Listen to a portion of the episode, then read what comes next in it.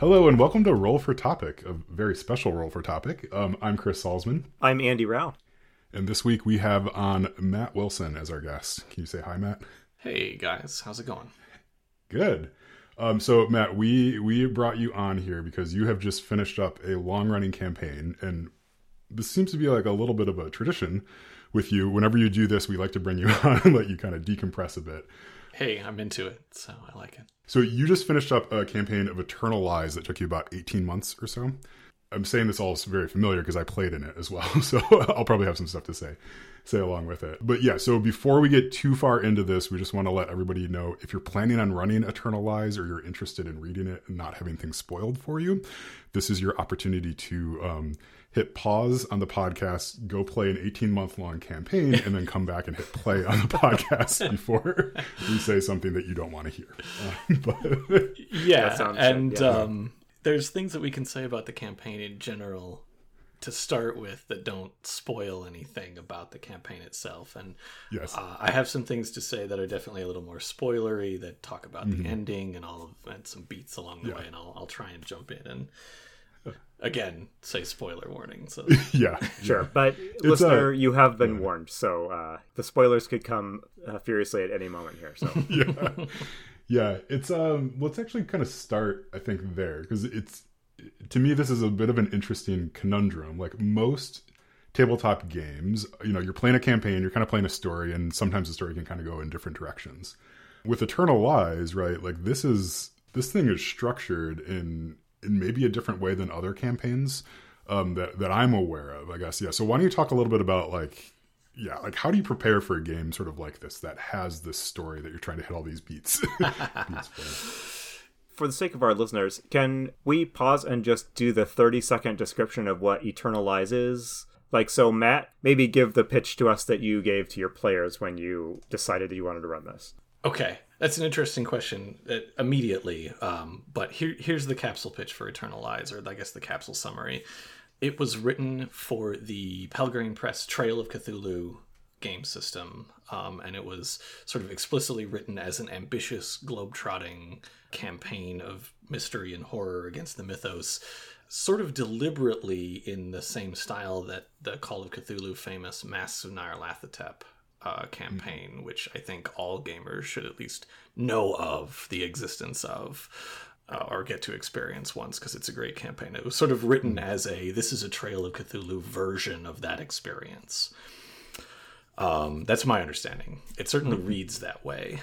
So the pitch is that 10 years ago, a brave team of investigators who were poking into a rapidly growing cult across America had a sudden and rather fatal and final encounter with that cult out in uh, California and essentially TPK'd and ended their campaign early.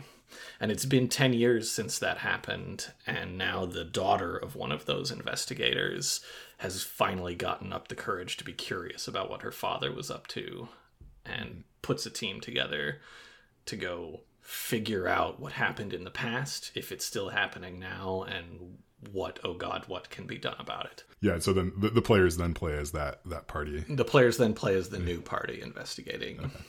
Uh, the, the f- and it's sort of it's got a very and Chris alluded to this a little bit. It's got a very distinct structure where Act One is the investigators in the current day figuring out what happened in the past and answering that first question of what happened.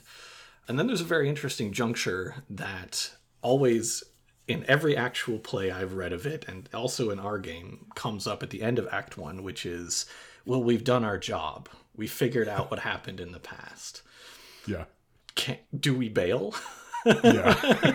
yeah. Um, and assuming your group doesn't bail, then Act Two is a globe spanning investigation of tracking down and trying to combat this threat from the past while making progress towards a revelation of how they can actually end this because it rapidly becomes clear that nothing they're capable of doing at the beginning of act 2 can truly stop the the events from unfolding so then that moves into an act 3 once they've figured out what they need to do and where they need to do it uh, to actually have a shot at saving the planet.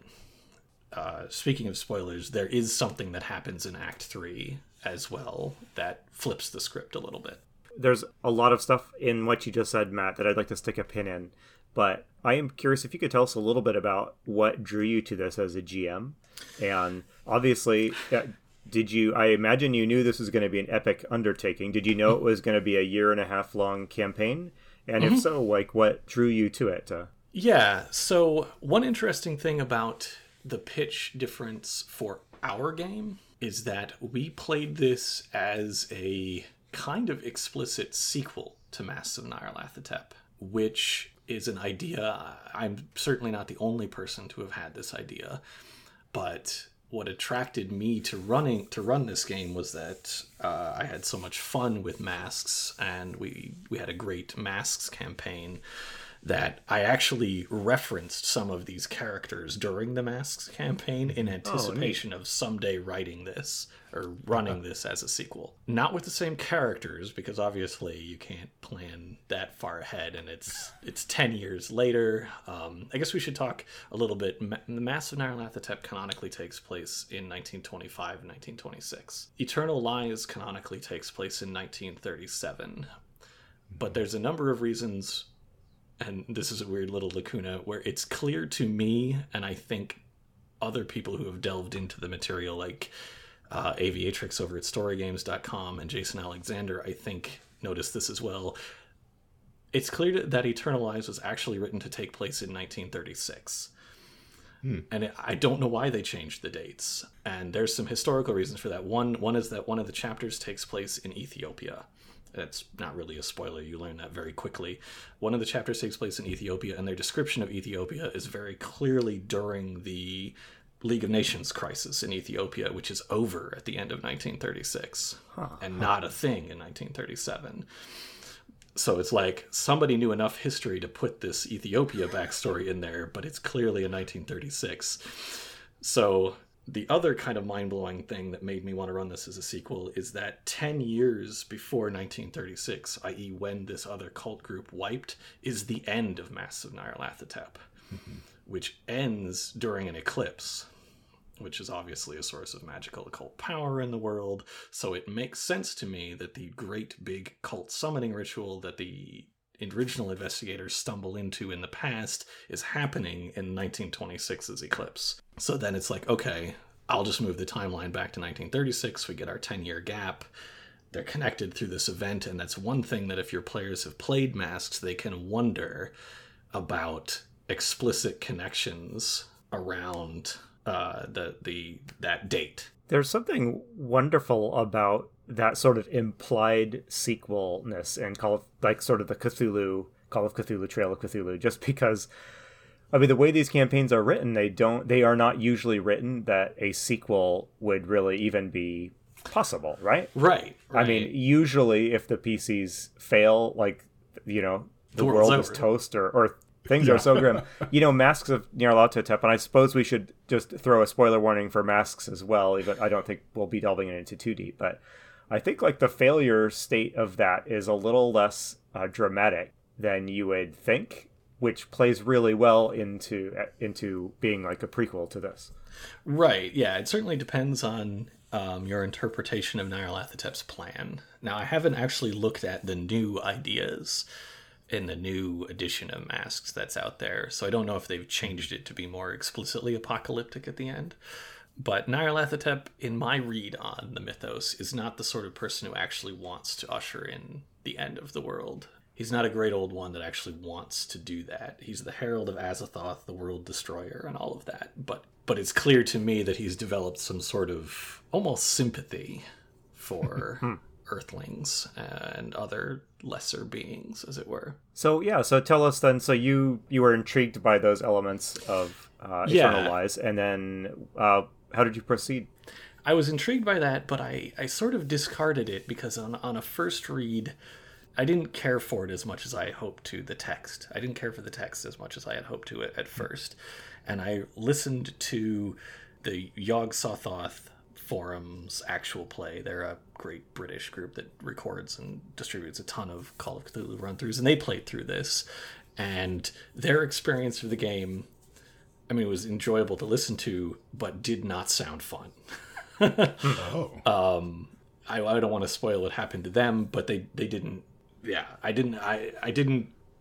That was like, oh man, I could see how this could happen. I, I don't know if I'm into this, but it was then years later that I discovered um, that one of the great inspirations for a bunch of the changes I made to masks, again, Aviatrix over the Story Games Forum, had run Eternal Lies as an explicit sequel, even with some of the same characters carrying over from her masks game. I wasn't prepared to go that far, but I was like, ah, see, I'm not the only one that's had this idea. That's cool. Um, and her game was awesome, as I'm sure they all are. Um, and then Justin Alexander over at the Alexandrian.net had a, had a big series of blog posts about how Eternal Lies was like secretly the best of the Cthulhu campaigns. And hmm. in reading through his opinions on it, I was like, okay, maybe there's something here that I missed. So I looked at what they had, the two of those people had done to run it for their own groups, and I thought, okay, okay, if I focus on on these bits and not those bits, then there, okay, there, there is something here. I want to I want to give this a try. Hmm. I'm interested. What what were some of those bits? Do you remember any specifics? Yes. So, as I did with masks, I changed a lot of the villains. I feel like villains often get written very monotone. I think Aviatrix even, and I loved this expression, like, if it's Tuesday, it must be Omar Shakti, who's a famous, famous villain. Like, they can't, not everyone can be an immensely powerful eldritch sorcerer Yeah, of, yeah. of immense scariness and genius. So I knew immediately that, of course, I was going to change things around a little bit, and I had a vision for what what would be going on with a lot of these people. And uh, yeah, so I, I tried to dig in there and change the villains around a bit, and I needed to change the ending. I wanted to keep the twist, but make it a little better, if you will. Okay. And I guess this could be our first real big spoiler warning. Yeah. So there is a twist at the end of Eternal Lies, which is that what what the investigative team comes up to do to end the current threat ends up just being a, an inner part of a much bigger plan that was going to end the world. And that's a big rug pull. And you have to mm-hmm. set that up. And I don't I don't actually think I did a particularly good job with that. I had so many more ideas that I didn't get to use uh, for timing reasons there. But if you're gonna do that, I think you have to give the players some ways out, some options about what happens next. And the text is written, it's very even the process of going to to fight the ancient one in the end in Tibet is very linear, and then it's a very linear pathway out of there. And I feel like for a campaign that's already kind of like got you in this story structure that's very railroady. Yeah, I would say as a player, at least when we got towards the the end of it, it was really nice to have sort of a, a series of choices. You know, so at one point, I mean, in the last couple sessions or so, you just said like, here are your possible paths. Like, which one do you want to take? And that was a, a neat decision point for me as a player, especially because, like as you mentioned, a lot of the the rest of the campaign sort of felt like this is going to sound like I'm being negative, but it felt like sort of like stages in video games, almost like you're like, now we're in the Malta chapter, and like we're the, the Malta stage, and we're going to do do all this stuff and finish this up, and then we're going to go to the next place and do all this stuff and finish that up. You know, we're just sort of like clearing clearing things out, which was fun and what our group wanted too. But then to have a, a big choice at the end of like, okay, like you know the threat, how are you going to handle it? Um, was a, a fun fun moment for all the players to figure out. I'm actually really glad to hear you say that because that's something that Heather said to me at the time as well in between sessions was like act 2 here feels very repetitive. Mm-hmm. And that's a criticism that I have as well. Like even mm. with changing all the villains around what you're doing in each of the sections of act 2 is a game loop. Like you said, it's like a loop in a video game. The circumstances mm. are different, the villains are different. I've tried to you know provide various levels of of antagonist reaction on top of that but there's like a thing you know you need to do in each location and and one person. There's like Yeah. the cult leader and the thing you need to do in that location. And it's static. That's a static structure. And it's it's very interesting because like superficially Masks of Nyarlathotep and any globe spanning campaign has a similar thing where in act 2 you're presented with a list of places you can go and Yeah. you know you're going to find a bad guy at each of those places, and you know you're going to do X there. But for some reason, and I do believe it's the structure of having the two things to do each time that are the same, it feels more like, like you said, clearing a level in a video game. Mm-hmm. You know, it was one of those things that I realized in the middle of play, and I was sort of like racking my brains for what I could do to break Yeah. that loop. it's not necessarily like a, a, a bad thing though right No. so like i mean to me it felt like a series of of sort of smaller smaller stories like almost like you were running like one shots or like short campaigns for each of the the chapters within act two which is a really like kind of fascinating way of thinking about just putting a campaign together um you know in general yeah so like it yeah it wasn't bad i mean like i think yeah there's probably some stuff you could do to like subvert that a little bit. Um but at the same time it's like when you're you kind of describing the whole like act one act two act three it's like well why was act two as long as it was versus act three? You know like if you're really kind of telling a story that way but every session was fun too. So it's like this complicated. Yeah it's it's an interesting puzzle because i think it like it can work but mm-hmm. I, I found myself increasingly thinking about why i thought masks of nyarlathotep in our run through of it worked better because i think it did. Mm-hmm. It might have been and maybe we can just dive into this too right? So like you you started this game before the pandemic. Yes we we had a like couple months of sessions in person and then the pandemic hit right? Yes that Like, is a very big yeah. caveat throughout this. This yeah, will so that's, forever that's a huge caveat as you're listening to this and you know in This- 2025 you're like what was he talking about? Like you know it's like yeah. um it- let's talk a little bit about that. Like what do you feel like i think we all sort of know what the challenges of that that are and you can touch on maybe a few of those but i'm wondering if you felt like there was anything that actually went better because of the shift to online? Hmm. Um you know were, were there any things that were easier? The one thing that leaps out, out out to me is that we had almost no trouble scheduling. Yeah. We were able to keep a like two week cycle pretty strictly whereas like back in the master 7 c days some months we'd only play once some months we'd play three times. You know sometimes we'd take a month off or whatever. And with this one we were able to like pretty consistently go every two weeks which for me is a perfect cadence. Um, to play at. So that that's the one thing that i think worked better. It did cause me just not just the pandemic but like everything that was going on last year. There were some definite casualties in my prep and ability to run the game. Um just time. I didn't feel like i had enough time and and this is something i i touched on in the little conclusion at the last session where like i I had pretty big plans to reincorporate your characters more thoroughly as the game went on, and I don't feel like that really landed. Like there were some really nice moments late in the game. Don't get me wrong, and I think especially in the way I re envisioned the the Tibet sequence um, at the end in in Act Three, which is not at all from the book, really, um, and is mostly new, but that went pretty well because I wanted to bring, you know, like my planning all along was to bring your character moments back in there at every stage they could, like you know, try and push them towards the lake where they will where they're all where they will all get a customized vision of the future or the past or both. Uh, the labyrinth of lies in the mountain you know that's entirely character driven that sort of thing but it felt for some of the chapters in particular uh, malta and bangkok which we did entirely during the pandemic. I really didn't do a great job as a gm of reincorporating characters character arcs into the story. Yeah.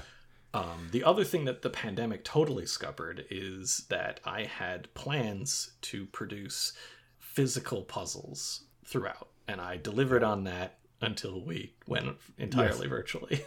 entirely Yeah, virtual. it- and I want to say I think probably one of my gaming gaming highlights forever will be when you pulled out an actual like security box from like like a bank mm-hmm. bank security box and brought it out to the table. And you know like we had to find a key and got to open it and there was a ledger. It was it was really fantastic. Yeah, it's- um, if you read yeah. that in the book, it's like you're you- you've been given a key to a safe deposit box, so you know there's going to be a safe deposit box full of goodies from the past, and then you know it's what's in the box. It's a bunch of pictures that are hard to look at and piece together, and an hmm. encrypted text that contains the notes from the previous party that wiped. Mm-hmm. So it's like, okay, how can we make decrypting something fun? we Yes. can make it. We can put the a literal ledger in a box, and if I had all the time in the world, I could have enciphered the ledger. And if you had all the time in the world, you could have decoded it. But instead, I, I put a, a puzzle where you had to line up letters in a shifting grid and te- find code words. Um, And then each code word you told me got you a portion of the text Wow. That's a the ledger. This is wonderful way really to do fun, it. yeah. in the ledger, which that was a lot of fun to put together. It was a lot of fun to find a safe deposit box on eBay. and yeah, it's a great moment where you can bring that out. And then then the other pu- challenge there is how do you make a, a you know manila envelope full of incriminating horrible photographs? Well, yes, that I, no uh, one actually wants to see. that no one that you have to take sanity or stability checks just to look at. Like I, I went with like uh, just photographs of interior, extremely gaudy interior decoration, yeah, like extremely tacky, hyper rich photos of hyper rich people's houses, and then just put little like uh, character portraits for the NPCs that were actually in the photo. Just Photoshop those up in the corner so that people could find them and ask me questions. yeah, Oh, that's an interesting way to yeah. do It was really neat, and you know, And I'm yeah. sad that those plans got scuttled. But and then yeah, Savannah.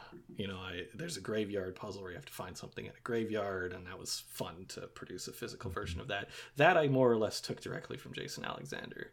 Hmm, yeah. Um, so kudos to That him. was cool, too. I'm given to understand he's he's running the campaign a second time. And Hmm. for the second time, he just put up some photos of like he actually built a graveyard out of foam core in his backyard for that, which is a step beyond what I did. oh, that's I did the first version of that where this tombstones are all on a cork board and you have a string that you can use to. Yeah. Wow. But yeah, you know where planned- you know where that leads though it leads with you being featured in like a 1980s focus on the family uh, special as you break into an actual graveyard at night uh, to- absolutely, absolutely. So yeah, I'll just like as a rundown of things that were going to happen. There's a puzzle in a pyramid in Mexico um, that involves trying to channel uh, blood or blood substitute into a bunch of key points at the same time. That's obviously a pipe dream scenario that I was going to make out of tile.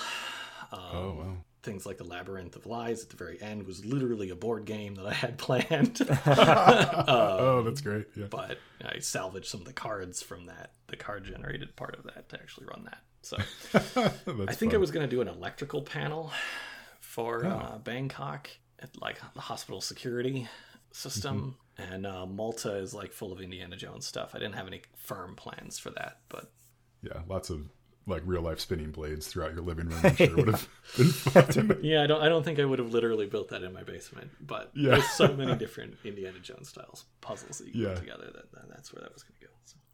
So, Matt, one of the biggest questions I have about this as a GM who has at least skimmed through Eternal Lies and finds it intriguing is uh, I am intimidated by the number of places in the world that you that the campaign travels to. And so I am curious, was it intimidating to you to know that you were going to have to move the campaign, you were going to have to land the campaign for many sessions at a time in like this wide like you've mentioned a couple malta bangkok georgia you know just a wide variety of places is that intimidating and how did you approach the challenge of evoking a place you've never been to believably Yeah, that's a that's a great question too. Um, I love that stuff. Uh, just to start with, so it doesn't intimidate me, but I am always trying to get better at it. Here's one way in which I think uh, Justin Alexander's prep on the Exal- Alexandrian.net can really help, and I did end up borrowing some of this.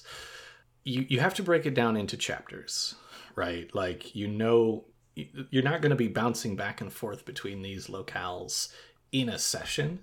So you really just have to download a place that they're going to be the next session. And they're probably going to be there for four or five sessions. So you you know you, you load one of these things into your brain at a time. Uh, at Justin Alexander's site, he, he literally just like he's like "I- I'm just going to rewrite the rule book. So you focus on one chapter at a time, and he's put together these PDFs that have like everything you need for that one chapter.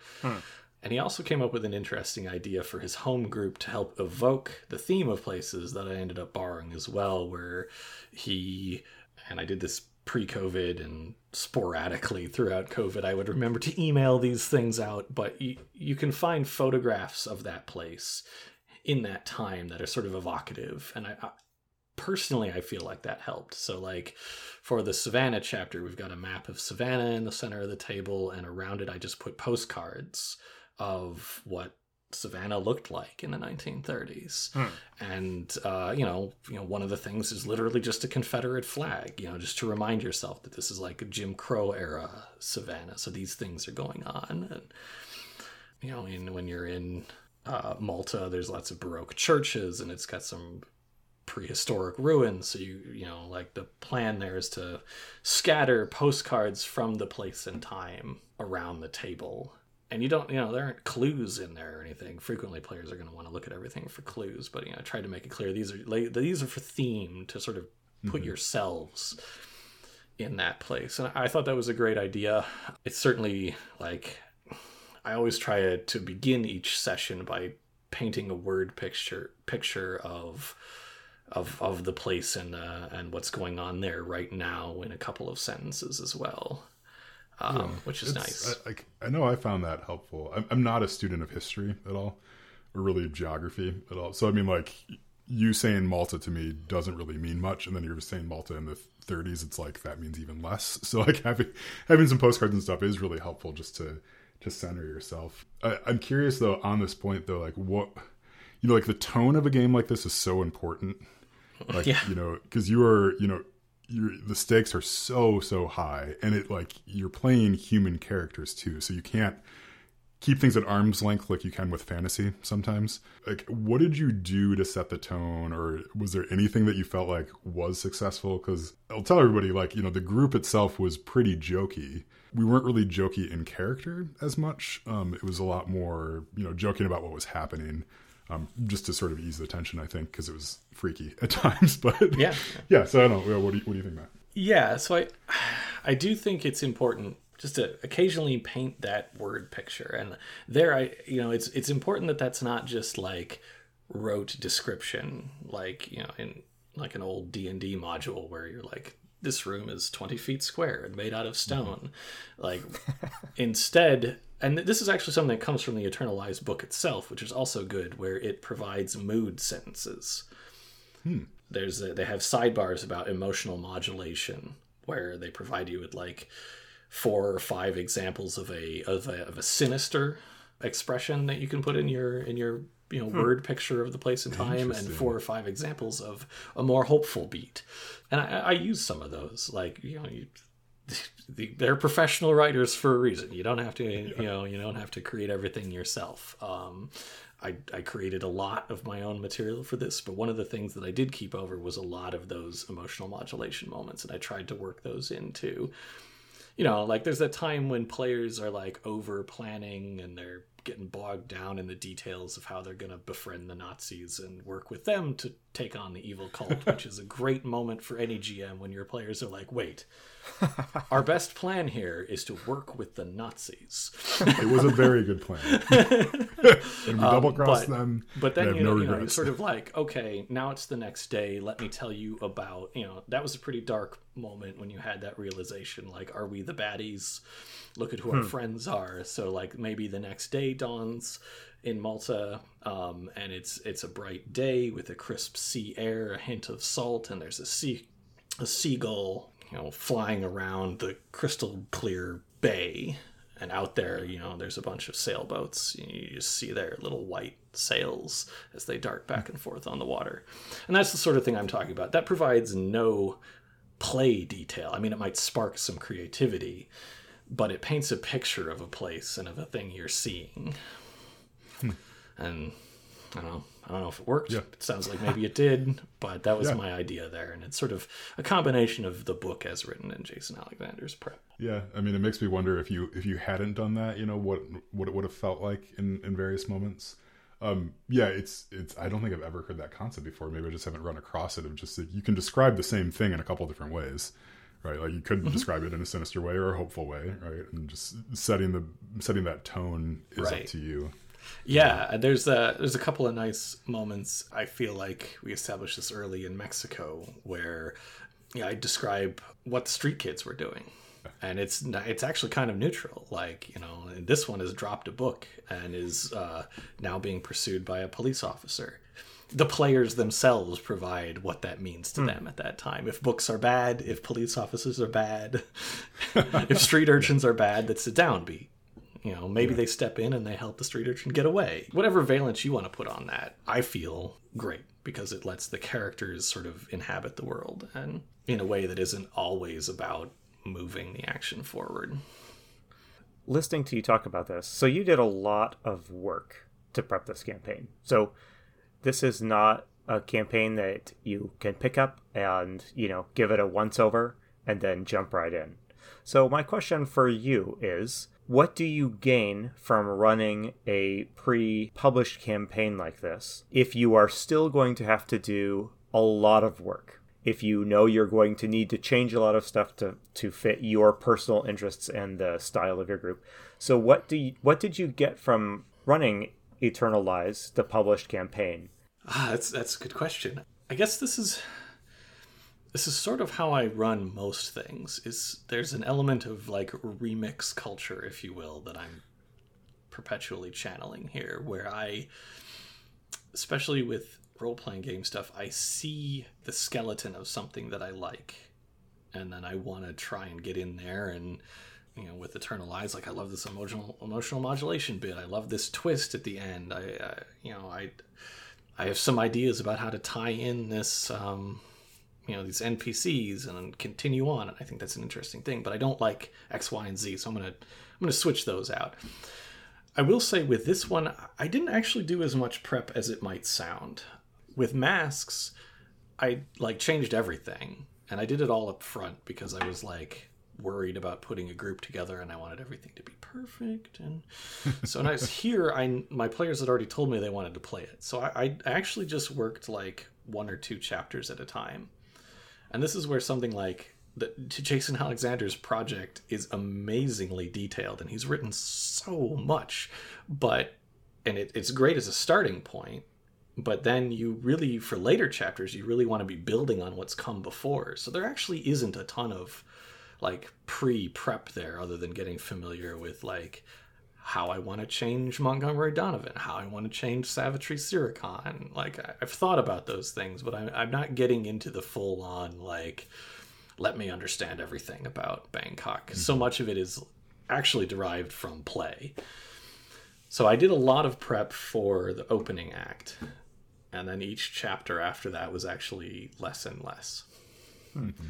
And there, are, I think, in the GM's group about this campaign, which existed briefly on Google, there was a lot of talk about over prepping the third act. Because a lot of GMs had run into a thing where they did so much prep for the end of it that they felt like they actually railroaded their players harder or it didn't land or whatever. I feel I under prepped it. Having listened to that, yeah. I, I feel like I didn't do as good of a job as I needed to. Um, making sure that uh, the revelations would come and be as consistent as I had in my head.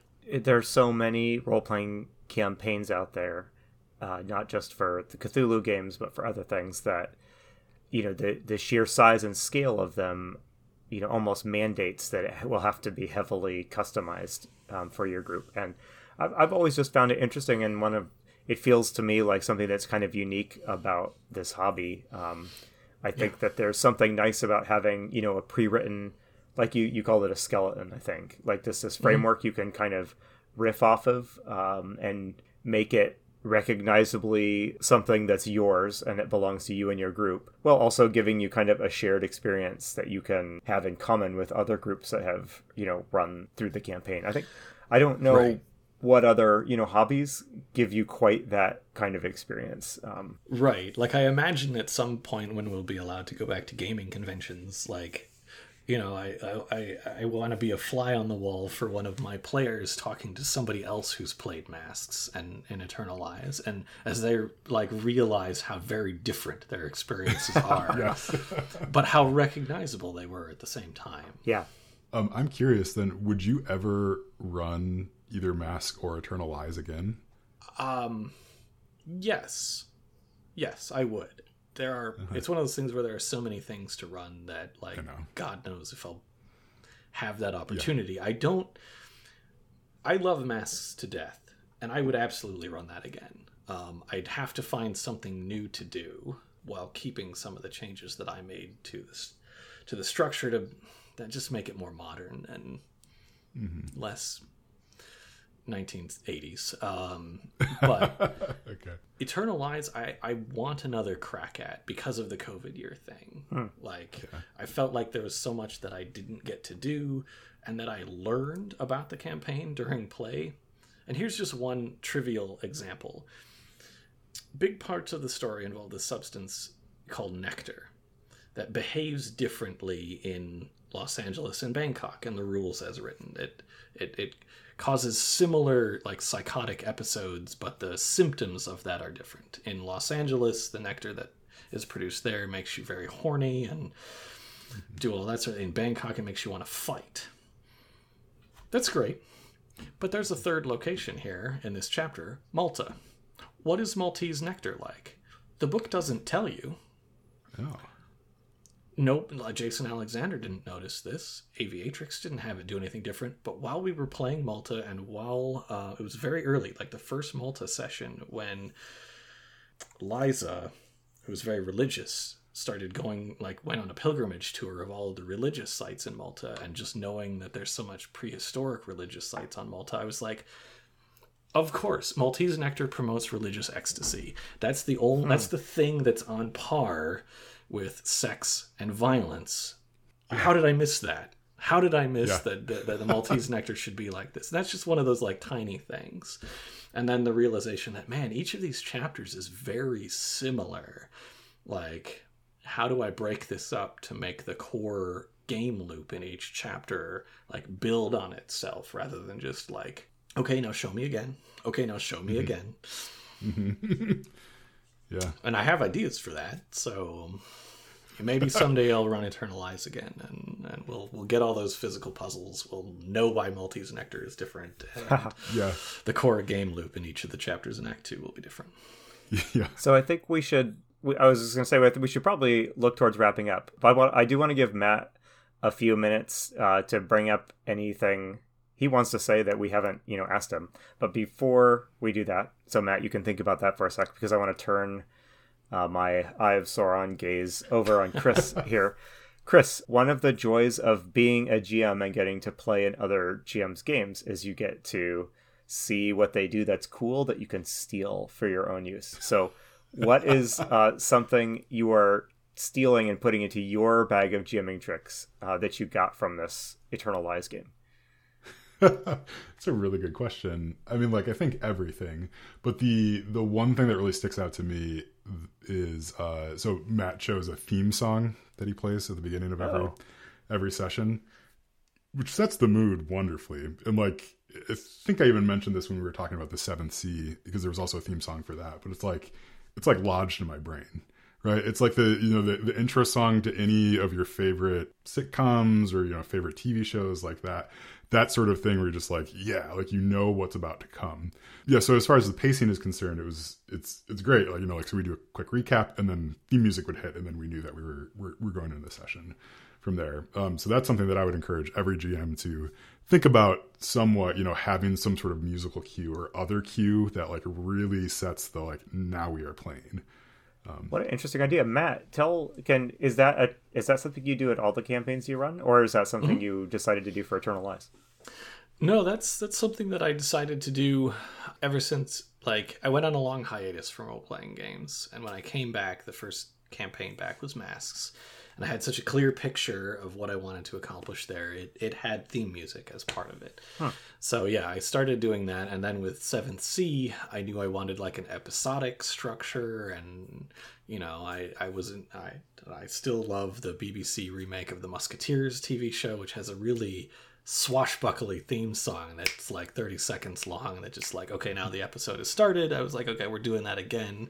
And now it's just yeah i, I noticed that my players respond to it and I, I feel like it is a good signal for like okay now like pre pre show banter is is over I'm uh, I'm picturing, by the way, like a video. I'm picturing like a, a 30 second video intro. You know, like you get when you're Sure. watching Yep. your favorite show, and it's you know starring you know, Yeah, Chris my, Salzman. my as- my players actually like storyboarded one for the Seventh Sea game. oh wow.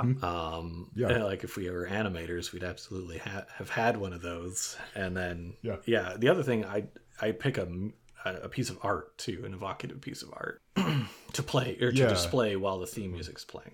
Yeah, I was gonna say bringing in some other media like that is something. Yeah, Matt has done particularly well. Like he was talking about like having all the pictures and stuff like that on the table. I tend to run my games very like theater of the mind, and that's you know Matt does that as well. But I think setting the kind of the setting the stage a little bit with some of those pictures, some of those descriptions, some of the music and things like that, really helps you get in get into the right mood. Um, I'm curious. We're gonna, I think, unless you had more questions for me, Andy, I had a question for Matt. Nope. Uh, no, I'm fine with turning it back to Matt and uh, you know letting him uh, get out anything that we haven't yet uh, Yes, out of yeah. his mind. Let me get Yeah. things off my chest. Go ahead and, go ahead and ask your question first. Yeah, okay. So my question is without getting into too much detail about like, you know, who the characters are and like, you know, all, all that that sort of stuff. Are there any moments that you're just like, yes, this was great. This is why I play games like these. Oh. Anything that really sticks out to you? Yeah, for sure. I think one nice thing is that everyone had at least one of those moments. I really liked, say, Mark French's handling of, of Jimmy and his on again, off again relationship with his secretary uh, throughout the the Mexico chapter. I, I, I thought he did a great job with that. Uh, that was great. And then just to brown nose a bit, I thought I thought you did a really good job with your character at the beginning and at the end of like bringing it back full circle for uh, your movie actor. It's hard to pick just one, so like I'd, I'd have to start listing out a bunch of stuff. But like the moment where the the table decided that Maya's daughter had snuck onto an airplane, and, and so she would turn up in Bangkok, and that's how you get her solace there. Because we were we were Yeah. playing a system that, in order to refresh their pools and be able to like function as as high level investigators again, they had to spend time with their solaces every chapter. So like the ways in which you guys managed to make that work narratively, I, I thought was good, and like I only wish I could have done more of it. Yeah. That's on my regrets pile for sure. yeah. So Okay. All right. Well, we will cede the floor to you then. Is there do you have any kind of you have a closing argument, Mr. I have a closing argument. Yeah, so I guess the one one big change that I made is that I didn't actually run this with Call of Cthulhu rules. I didn't even run it with Trail of Cthulhu rules. I ran it with Quickshock Gumshoe rules from the Yellow King role playing game. And I think that mostly worked. I don't think I'd do it again, though. That rule system, I think, is great for shorter stories. It does a lot of very interesting things, but um, yeah, I think I'd stick with a, a slightly altered Trail of Cthulhu rules if I were to do it again. One of the things I was trying to avoid is like the flat integer based description of injury and mental trauma in these systems. And the quick shock system gives you literal cards as consequences rather than like decrementing a number somewhere. There are numbers, but but the consequences are are are cards with narrative descriptions of effects. And that's that's great for a short thing where the range of possibilities is relatively limited, but for a big epic thing, It's a lot of cards you got to make, right? it's too many cards. yeah, I've seen that card system in the um, in their one-on-one RPGs, and that would be tough to like scale out to a big campaign like this with lots of characters. in my infinite hubris, I thought I could do it. Um, I didn't do it particularly well, but also the campaign moving entirely virtual Yeah, then makes it the thing where I'm like handing my wife cards and saying, "Can you text this to Roger? Can you text Yeah. a picture of this card to so and so?" That was a mistake. But yeah, there's some things I want to change from the Trail of Cthulhu rules. Like I, I don't like all the all the stability tests. I, I think I would probably try and do something like just flat flat stability p- losses for for different scenarios and all of that. So that's one thing I was trying to avoid um, that I don't think worked out particularly well. But yeah, I, I mean, I think on the broader theme of like big book campaigns, they're they're a great way to like find an arc and then you can just replace the pieces like on a like you don't need to prep the entire thing even for an involved mystery story like this you can actually like as long as you know the destination up front you can go like one step at a time and have things work out just fine and just be a little ahead of your players So that's that's one bit of advice and encouragement that I'd like to say there. And then the other thing is like like get in there and rearrange the characters and especially look at your villains and make sure that they're like in some ideal world like they're memorable for your players they'll m- remember them years later and not just because they were like mechanically superior it's often like mm-hmm. the least mechanically interesting or, or good characters huh. that are most memorable i i think like hopefully, you know, five years from now, everyone remembers Jonathan Brooks in Mexico City, even though he's not a challenging villain to overcome once you get to know him. Yeah, he he's the sort of guy that you know, though. Like, yeah, like you, I, you know, I will meet guy. a Jonathan Brooks at some point in my life and be like, oh, this guy. yeah. and uh, yeah. All right, well, guys, shall we uh, we wrap it up? We're coming up on uh, about an hour here, sure. so You've yeah, I think we should. Yeah, let me talk. Um, yeah, thanks, Matt, for coming on. This is really great. Um, sure. yeah, we'll, we'll have you on again after you finish another one. Eighteen months from now, we'll put it on the calendar. That's the price of me being being here. Yeah, like... you could come on some other time and just you know roll on the, the table like a okay. like a normal person. But, yeah. All right, so uh, yeah, I guess parting quick parting shot, Matt. What what are you going to run next? Like, please tell me you're going to run like a Robotech campaign or something like that to as a palate cleanser. Uh, so chris uh, i actually oh, sent yeah. my my group a list of four options for short uh, like four to six session things okay. um, and they are all there's one more traditional fantasy element or idea there's a cyberpunk idea there's Blades in the Dark idea. Um, and, well, that's my choice, I guess. And then there's uh, it's actually I realized this afterwards. It's like the John Harper special. I have Lady Blackbird on there as well. okay. It's like three John Harper games and and Planescape. So yeah, that's great. so it's a decent list, and I'm looking forward to it. All right. Well, hey, uh, thanks a ton, Matt, for sharing. You know, for giving us sort of the uh, this post mortem of your Eternal Lies campaign, and um, sure yeah, shout out to anyone who's uh, thinking about running this beast, and good luck to you. And uh, hopefully, you found this conversation uh, somewhat helpful. So, yeah, yeah, set it in 1936. Just do it. Yes. yeah, yeah. And email Matt with questions. I'm sure he'd love. yeah, yeah, love to provide some handholding advice. But yep. All right. Yeah. Well, thank you. Um, I've been Chris Salzman. I've been Andy Rao. And uh, I've been Matt Wilson. Thanks for having me, guys. Remember, if your players are having fun, you're a great GM.